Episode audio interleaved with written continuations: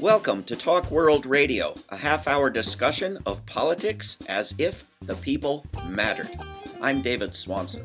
This week on Talk World Radio, we are talking about cancer clusters in the heavily polluted neighborhoods in the United States and an upcoming protest on September the 20th at the EPA in Washington, D.C. Our guest, Susan Wind, became an environmental advocate after her daughter, Taylor, was diagnosed with thyroid cancer in 2017. Through her investigative skill set, she exposed a thyroid cancer cluster in her town along with a dirty secret. Builders, contractors, and landscapers using Duke Energy's coal ash instead of soil as structural fill in communities throughout Lake Norman, North Carolina. The coal ash came from the neighboring coal burning plant, the Marshall Steam Station. Susan Wind, welcome to Talk World Radio. Uh, thank you so much for having me. Can you describe in a little more detail how you personally became a, a, an activist? Having a child, obviously, that um, gets cancer changes a lot of different things for parents across America. And I would have accepted that we were the only one, and, you know, just uh, this happens in life. But when I started getting all of these people talking to me, coming to my door, calling me, finding me on social media, uh, social media, emailing me, and telling me all of their family members were getting cancer too, including the pets. I mean, something just wasn't right. So I pretty much wanted to get answers and make sure it was safe for our family to stay there. And that's where I guess you could say Mama Bear came into play, and I just started doing my own investigative work.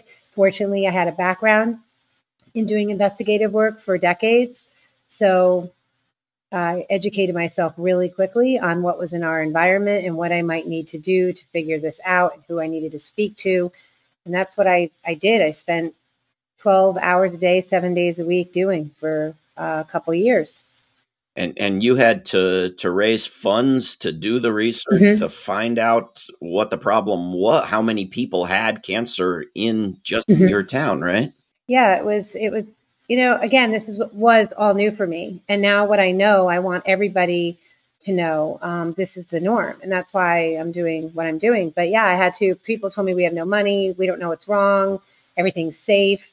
So i had to go out while taking care of my daughter during her first round of cancer I had to raise money to find some chemist who would test the water, soil, like would try to do something. We needed, I had no idea what it could be.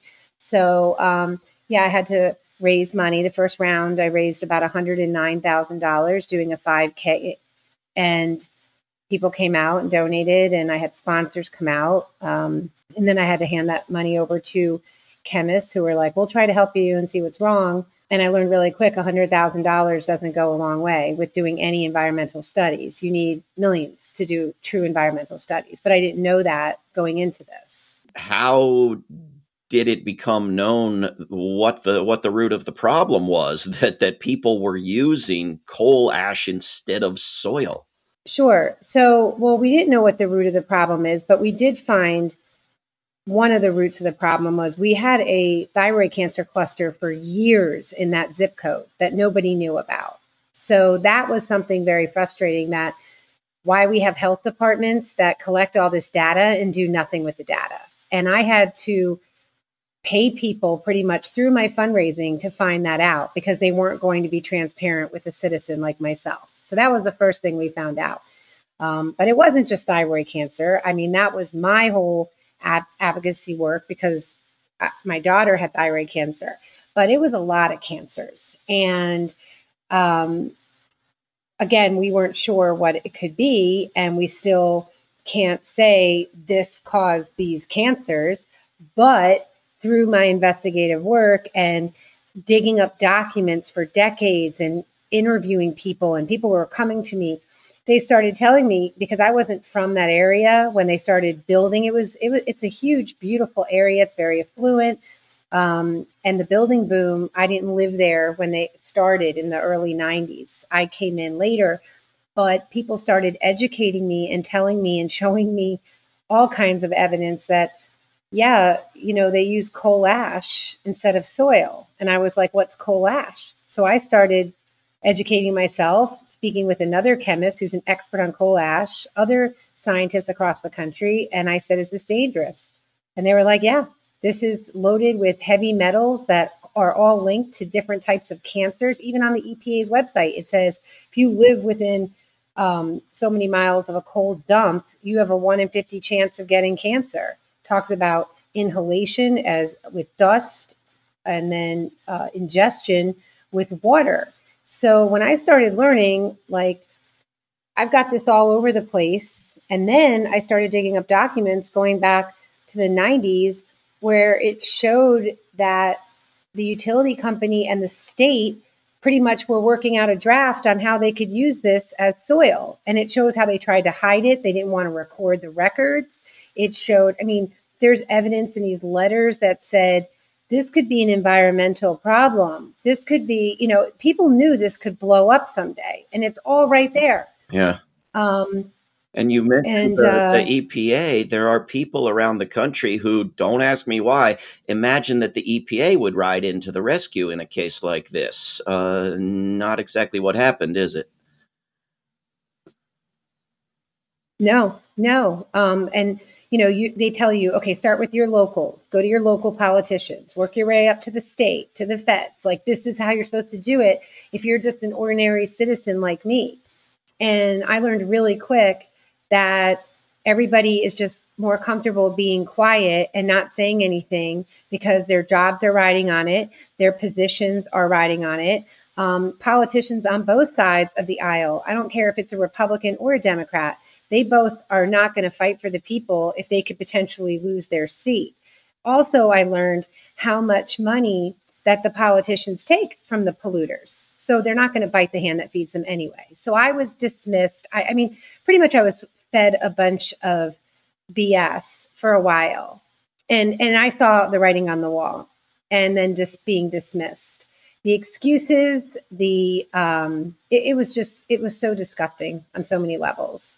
But yeah, EPA, when I spoke with them, um, this they're like coal ash is fine. You're fine. It's beneficial fill. And that's how the epa classifies so many of these different carcinogens and toxins as beneficial fill. Well who's it benefiting? The industry or the people that are all living among it and getting sick. And the part I have a problem with is you need to disclose all of this, everything, instead of just blindsiding people left and right.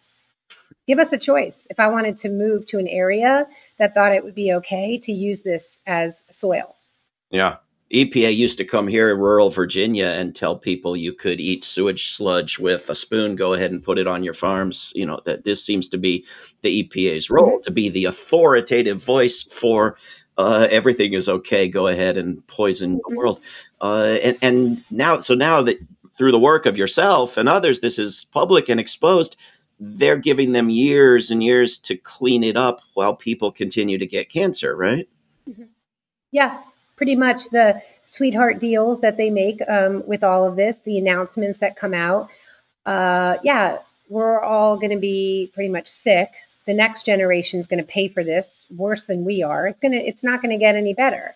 This should be a priority. It should be immediate, and it's it never is. And um, and you know I sat there and racked my brain for a long time. Like, I'm like, and we ended up moving out of the area. I saw the writing on the wall. There was going to be, they weren't going to address this. They were not going to do proper studies, more studies, test this. They weren't going to do it. I saw how they tried to sabotage what I did. Okay. I was even used by people. Saw the writing on the wall. So we moved. I had other children, a dog that got cancer. I was not sticking around another day. So we had to pick up and move you know, and that's, I'll do anything for my kids to be safe. And that was a lot to move a family that we loved our area. We grew up there. Um, and I also got a lot of backlash because people, as you know, if they didn't get sick, they were like, there's nothing wrong here. You're going to hurt my property values. You're, you know, I, I got a lot. I was bullied. Um, I mean, I had a lot I had to deal with as well. So I'm like, forget it. I, I'm not going to sit around and do this. So we moved and I had a lot of information and knowledge, and I connected with hundreds of communities across America who had pretty much the same type of story I did.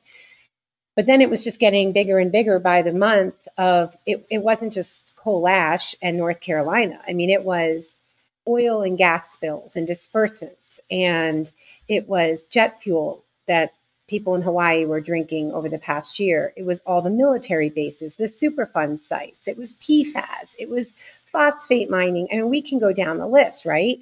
And I start like hearing one person's story after another. Flint, Michigan is another good example. And how every single story is the same. It's people have to die and get sick, a lot of them being kids.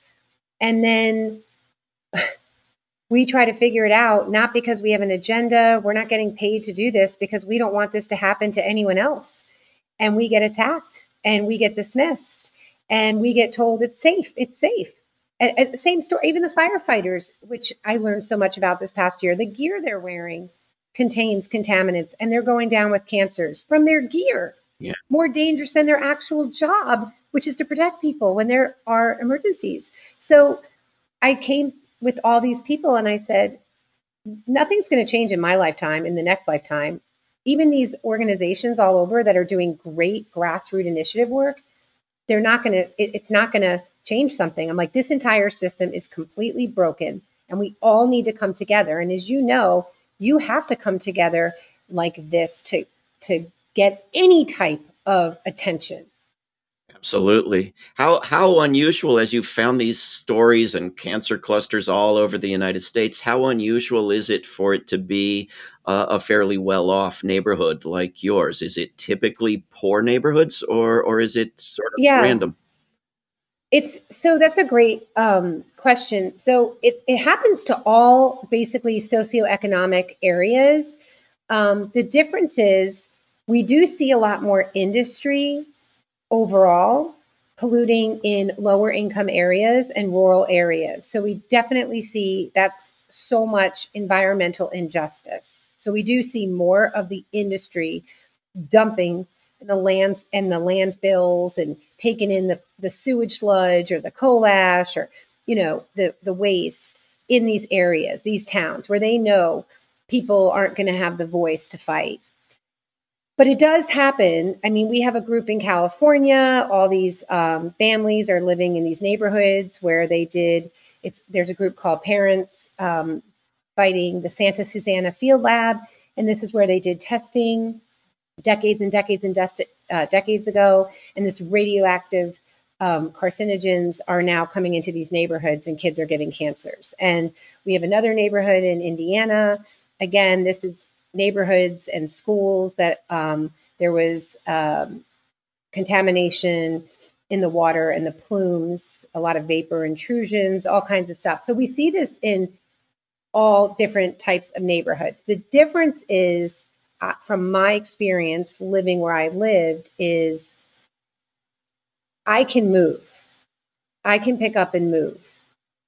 And when this happens all over these areas that are more um, rural or lower income, and people spent decades and family generations living there, they can't move. And and that's where you know I have a bigger problem with like they can't get up and move. They're they're stuck. Yeah. And it, it's it's horrible. It's it's not fair. You know, I guess so I look at okay, my story, you know, I could pick up and move.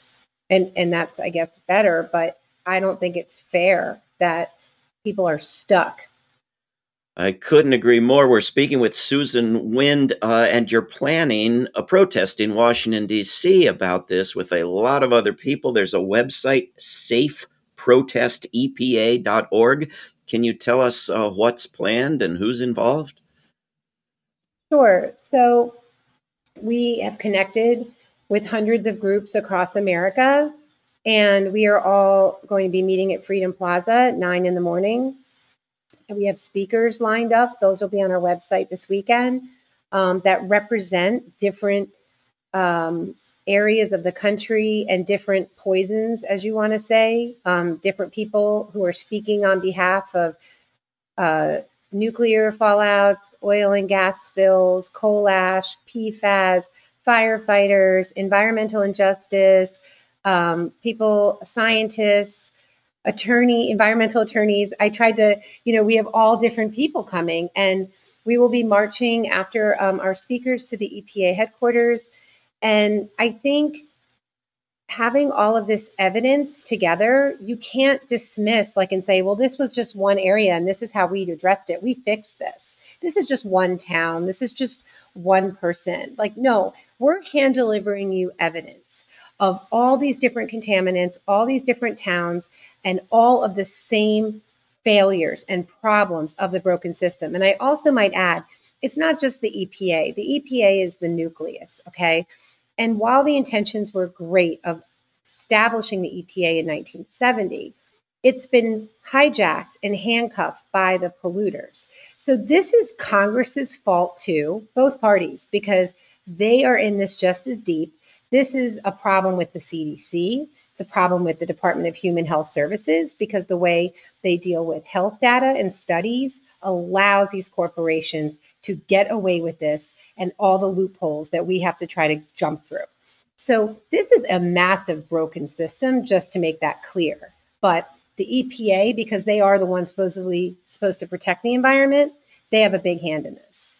Not to mention, uh, well, many other things you could add, but a little building across the river called the Pentagon that's responsible for a lot of the PFAS contam- contamination around the world, including communities yeah. where people are denied any rights, even to investigate, even if they hold 5Ks and raise the money, because the, the place doesn't belong to them. It belongs to the Pentagon. Oh, yeah. The Department of Defense is one of the largest polluters in this country. And that's also um, you know, you've heard of Camp Lejeune. They just finally got some type of justice for that. And you've heard of the PACT Act with all the burn pits. But the DOD, um, and like this, and that's all disgusting. That's how we treat our troops and their families by polluting areas and then leaving it and not even addressing to clean it up. And these poor people are sick, going through a lifetime of illnesses, dying, cancers, watching people get sick. And then you have the VA, which is another hot mess in this country. So, I mean, literally, we can show that the system fails and hoping this is just the beginning of a movement, hoping people come out to show you have a big mess. This is a national health crisis and a national contamination crisis on your hand, not just one.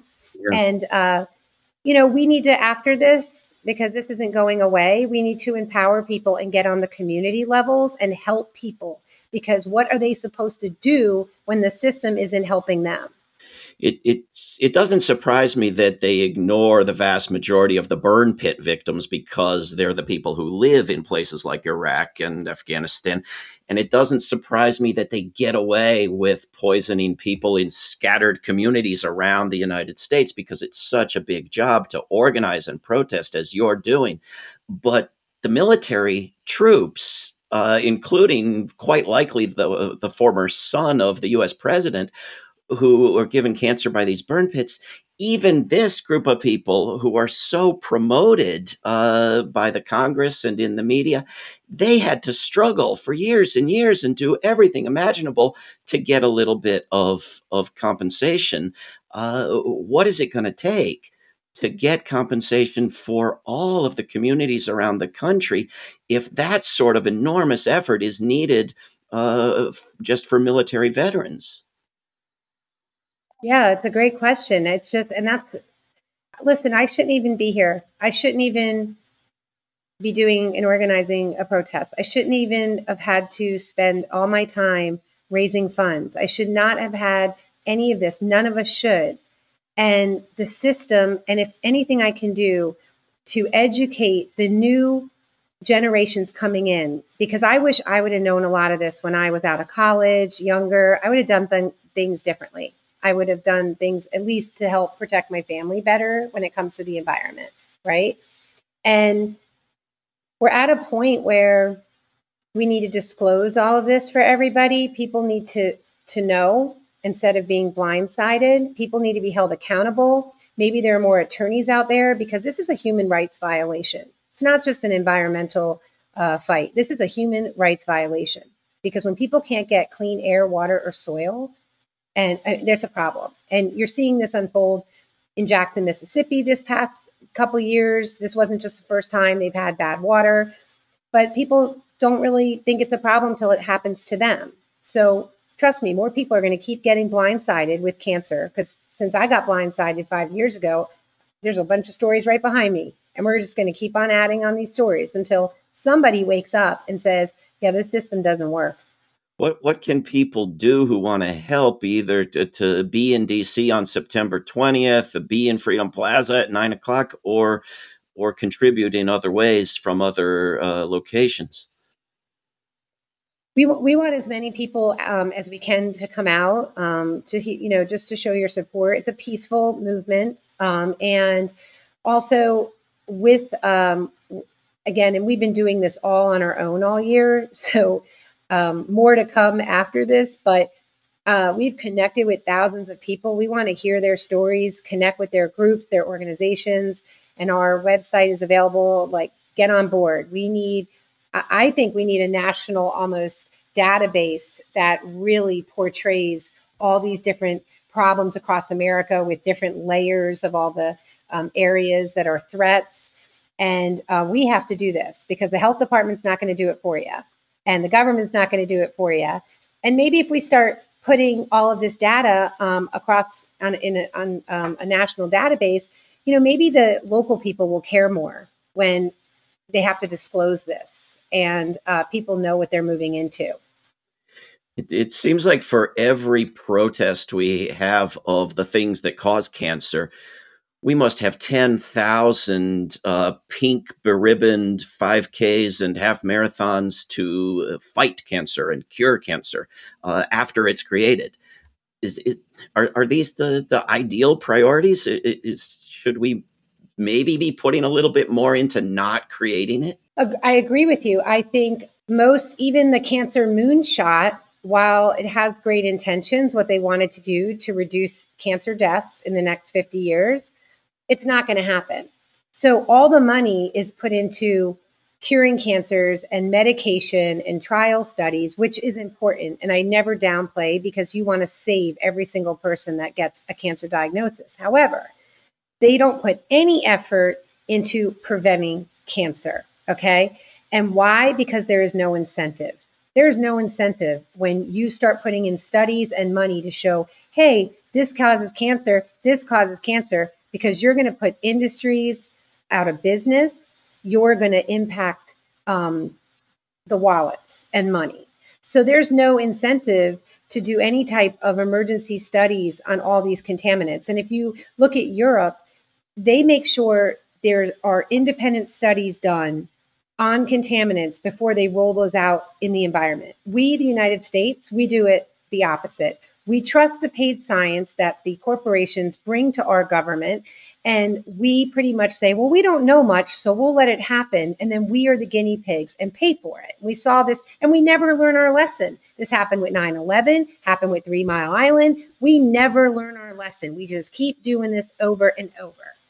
I mean, and the money that this country spends on so much, why they don't spend it on immediate, real cleanup, health studies, medical monitoring for the damage they did is just not American.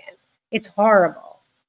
Those uh, those other countries provide everyone with health care, uh, so there is some financial reason to reduce the costs of health care uh, in those other countries, right? We don't have that uh, that motivation uh, in the U.S. government. Um, what are what are what is the? I noticed on the website, which again is safeprotestepa.org, uh, a video of a firefighter. What are, are a lot of firefighters coming? What role are firefighters and their organizations playing in this?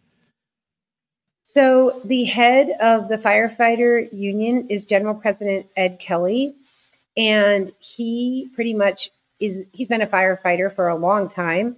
And he um, is new to his role, I believe, over the last two years. I could have that date wrong, but pretty new. And one of his priorities is making sure that these firefighters are safe. And so he has gotten behind this. Um, he will be one of our speakers. And um, a lot of firefighters hopefully will get behind him because as a leader, you know, he wants to make sure that their gear is safe. Um, so they are protected properly. And here we have firefighters having to fight the system to say please don't poison us. I mean it's just i don't know how low we can go at this point with between every single human being matters. But when you throw military firefighters children i mean I, I don't even know anymore what to say. And that's why i was so upset over the past year. And i'm like we need to do something. This is not working. And and you know i care about families that get a cancer diagnosis whether it's a child whether it's their spouse you know it shouldn't have to be that way and it's you know, they want to say forever, oh, it's genetic, it's genetic, it's genetic. No, it's not genetic. Nope, no more coincidences anymore. Yeah. What what's in the firefighters' uniforms? Is it PFAS? There's well, and then the scary thing about PFAS, because there was a new announcement by this EPA saying that now they're going to classify two um, of these chemicals, PFAS, as hazardous. That's like the new big news that came out last week. But the problem is there's thousands of chemicals that have replaced the word, you know, PFAS. So DuPont going back was exposed years and years ago. Rob Bilott was he broke this open and they've had time and other manufacturers to say, okay, we need to just basically we're going to make something similar but call it something else so we don't have to deal with this. And now there are thousands of chemicals out there already um, that have just replaced PFAS. So, uh, so they're going to regulate and, again, because, some of them and not the other ones. Right. And again, our system allows it. Um, the corporations pretty much dictate what goes in uh, our environment. Incredible. Um, we've been speaking with Susan Wind. Uh, you can go to the website safe protestepa.org. Uh, and if you can be in Washington, D.C. on September 20th, you can be in Freedom Plaza at 9 a.m. Uh, I think about 11 years ago, Susan, a lot of us were living in, in Freedom Plaza in, in tents and uh, saying we are going to occupy the place until we get what we want. I, I highly recommend it uh, if, uh, if people have the time to stick around. Um, uh, Susan, just under a minute left. anything you want to say to people who uh, who for the most part obviously uh, care and don't want uh, cancer being created all over this country? Um I, I just again i i think everybody it doesn't matter um who we are where we're from our views anything. I think all of us know that cancer does not discriminate and it could happen to any of us and if there's something we can do to make a difference, so our children and their children, the future generations, don't have to pay for this decades and decades of contamination and cancers getting worse. Um, this is the only way is we coming together because at the rate we're going, nothing is going to change. And so I just hope we get a great turnout. Um, I hope um, you know, I'm glad to connect with so many different people out there who care, and it, uh, it's a, it's really overwhelming. So, well, thank you for what you're doing, Susan Wind, and everybody. Try to be there. This is Talk World Radio. I'm David Swanson. Take action at rootsaction.org. Help end war at worldbeyondwar.org. Read or listen to today's Peace Almanac entry at peacealmanac.org talkworldradio.org. All past shows can be heard at talkworldradio.org. Talk World Radio is produced in Charlottesville, Virginia, and syndicated by Pacifica Network. There is no way to peace. Peace is the way.